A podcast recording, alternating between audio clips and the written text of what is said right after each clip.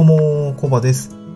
このラジオは都内でエンジニアをしている会社員の私が家族で田舎に移住すべく奮闘していく様子をお送りする現在進行形のドキュメンタリーチャンネルです。今日のトークテーマはですね、えー、っと、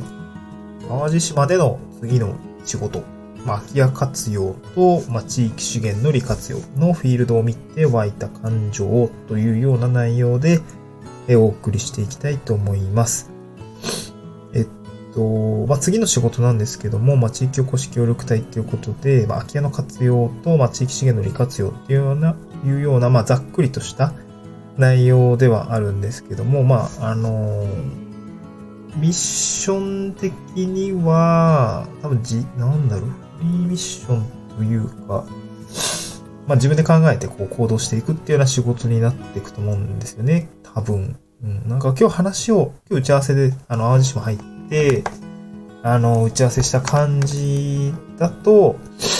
うん、まあ、自分で考えてなんかできることは全部やっていきましょうっていうような感じだったんですよね。うんうん。で、実際にね、私も、その、まあ、空き家の状況とか、ちょっと地域の資源ってどういうものがあるのかっていうとこ、正直ね、あの、ちょっとコロナの関係で現地入れずで、まあ、今日はですね、PCR 検査を受けた上で、まあ、やっと入れて、現地の方々とも話し合いをしながら、えー、っと、確認をさせてもらったっていう感じですね。あの、次の仕事のフィールドを、えー、見させてもらったっていう感じです。うん。で、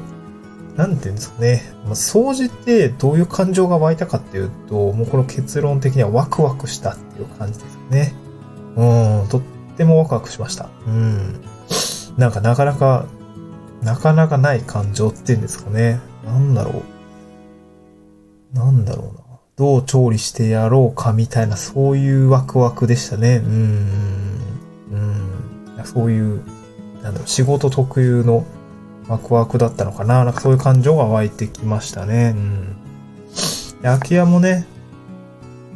あの、まあ、地域おこし協力隊の企画の段階で、あの、空き家どうするかっていう、まあ、企画書を出したんですけど、うん、まあ、広さというか、うん、まあ、ちょっとね、間取りとかも、一応、オンライン上でしか見れてなかったので、一応間取りだけ、間取りとスケッチだけもらったのかな。そういうとこだけもらっていて、うーんと、これでどういうふうに企画を書こうかなって思った時に、まあ、企画としては、うーん、なんていうんですかね。まあ、島内の状況を考えると、なんか働く場所が、あの、コワーキング的なところが不足しているというふうな、なんか結構話を聞いていたので、まあ、その、ね、なんか里山のすごいいい風景なので、こう、自然の中で仕事をする。まあ、ワーケーションじゃないですけど、なんかそういう場所づくりをなんかやったら、こう仕事としては少し回っていくのかなとも思いつつ、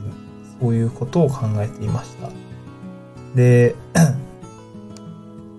うんと、ま、ちょっとね、立地が非常に良くない限界集落でかなり奥めいたところで道もみややや、えー、っと、怪しいところの細い道を抜けたところの、ちょっと開けた空間の里山になるので、うんかなりアクセシビリティは悪いんですよね。そこがちょっとネックではあるんですけども、うん、まあアクセスはしづらいっていうところを考えたときに、うん端的にその企画の時に思ったのは、うんとですね、なんだろうな。お客さん、まあ、たくさんは入れない。あの、道もね、一本道でこう、すれ違えないし、結構難易度高いですあとなんかその、まあ集落の方も、え自治体の方も言ってたんですけど、なんか駐車場がね、なんか集落でなかなか通れてないみたいな。なんか今、今日行ったら、なんかちょっと駐車場増えてて、まあ土地を開いたみたいな感じで、なんかいろいろ試行錯誤されてるみたいで、なんか私も多分もう少し試行錯誤必要だろうなと思いつつも、まあ今現状は足りてないのか、半、なんだろうね、繁忙期とか、あとまあ空き家を回収して、何かビジネスを起こした時に、まあ、人を収容できるのかっていうレベル。えっと、キーワードとしてはなんかオーバーツーリズムにならないようにっていう話はすごい自治体の方も言ってたんですけども、そういうところを気にする必要があるなと思って、まあ、ただ、集客した時に、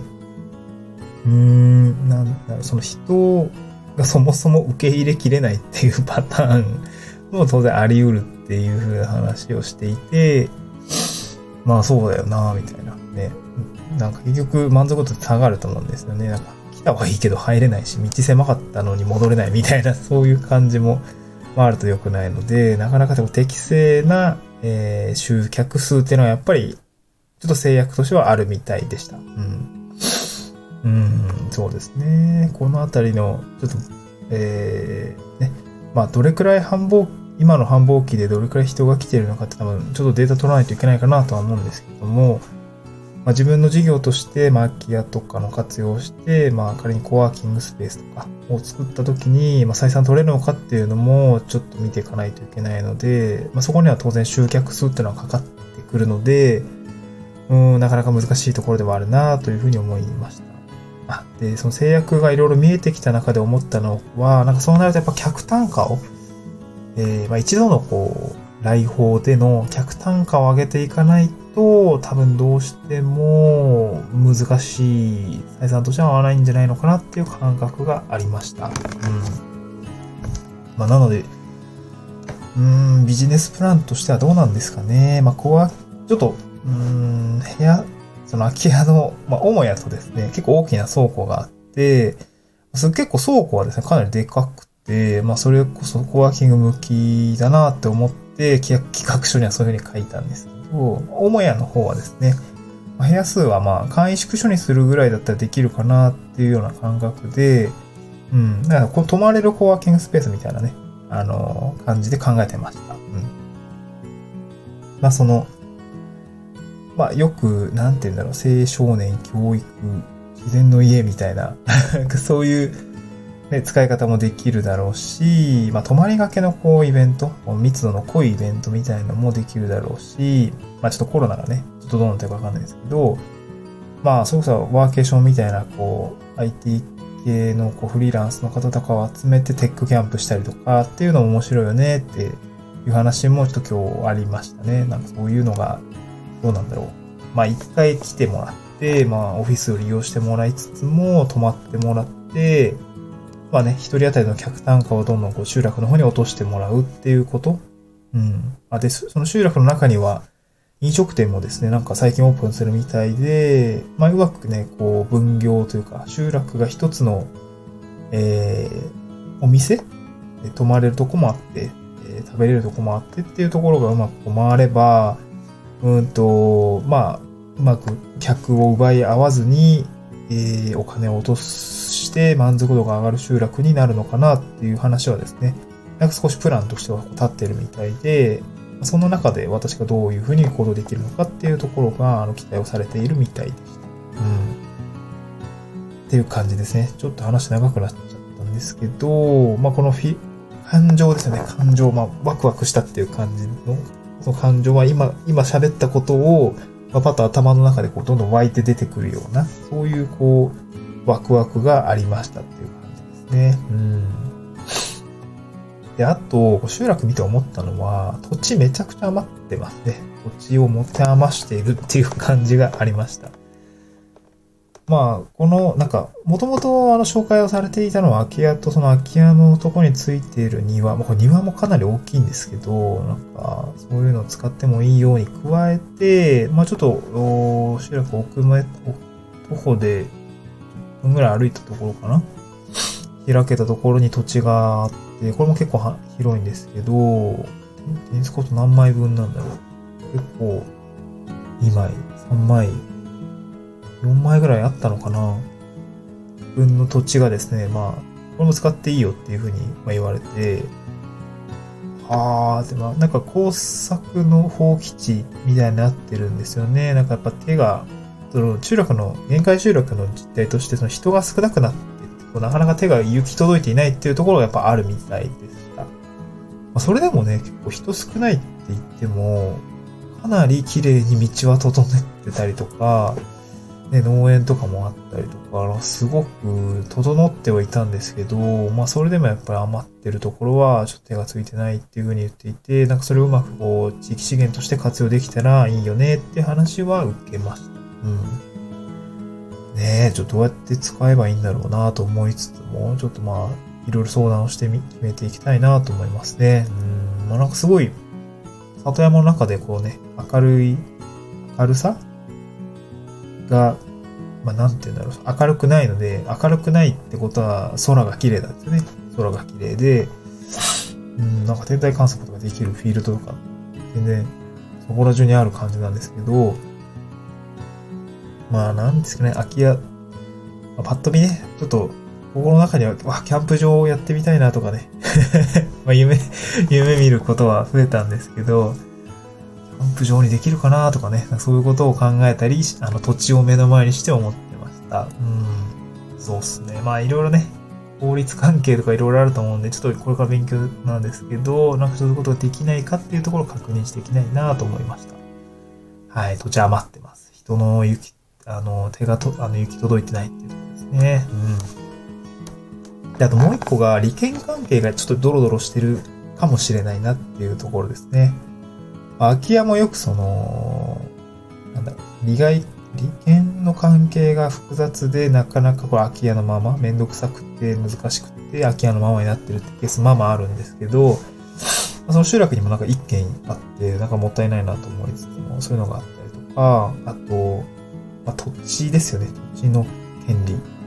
あとなんか、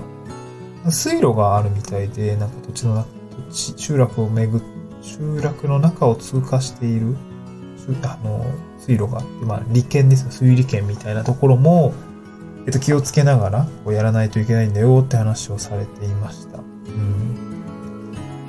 で、なんかこうね、利権関係ってなかなか難しいっていうところは、もう本当に想像の域を出ないんですけども、あの、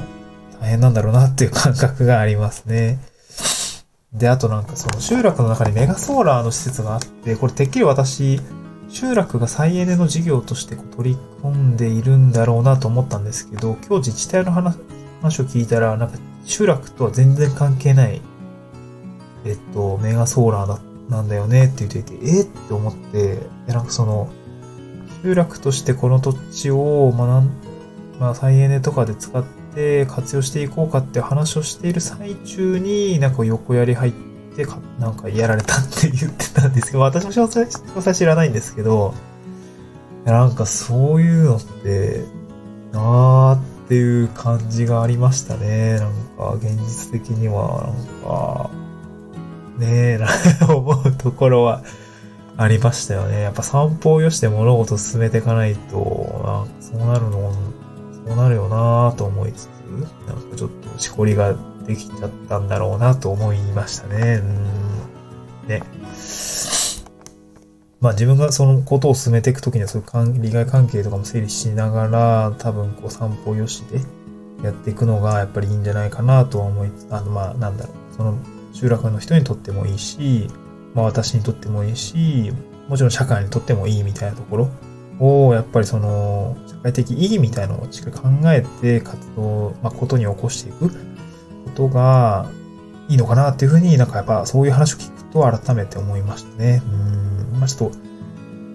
4月からですね、どういう感じでこう仕上げていくのか。まあちょっと全体像、どこに向かって進んでいくのかっていうのは、ちょっと青写真をやっぱ描かないと、ちょっと仕事進んでいかないと思うんで、まあ早々にちょっとそういうことを考えないといけないかなと思いましたね。うん。はい。まあそうして言えることは、まあこの挑戦するフィールドがあるっていうことですね。まあこれはやっぱり素晴らしいなと思いました。ワクワクしたよっていうことですね。新しい環境で、まあ新しいえ挑戦をするっていうことに対して、すごく好,、え好意的、ポジティブにこうワクワクっていう、え感情が湧いたっていう話でございました。まあ、今日はですね、ちょワクワクした話を話し、あの、まあ、自分語りになっちゃったんですけど、ワクワクしたよっていうお話をさせていただきました。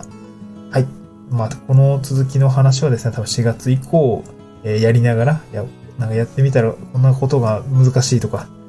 えー、っと、ま DIY 難しいとかね、そういう話をしていきたいなと思います。はい、また次回の収録でお会いしましょう。バイバーイ。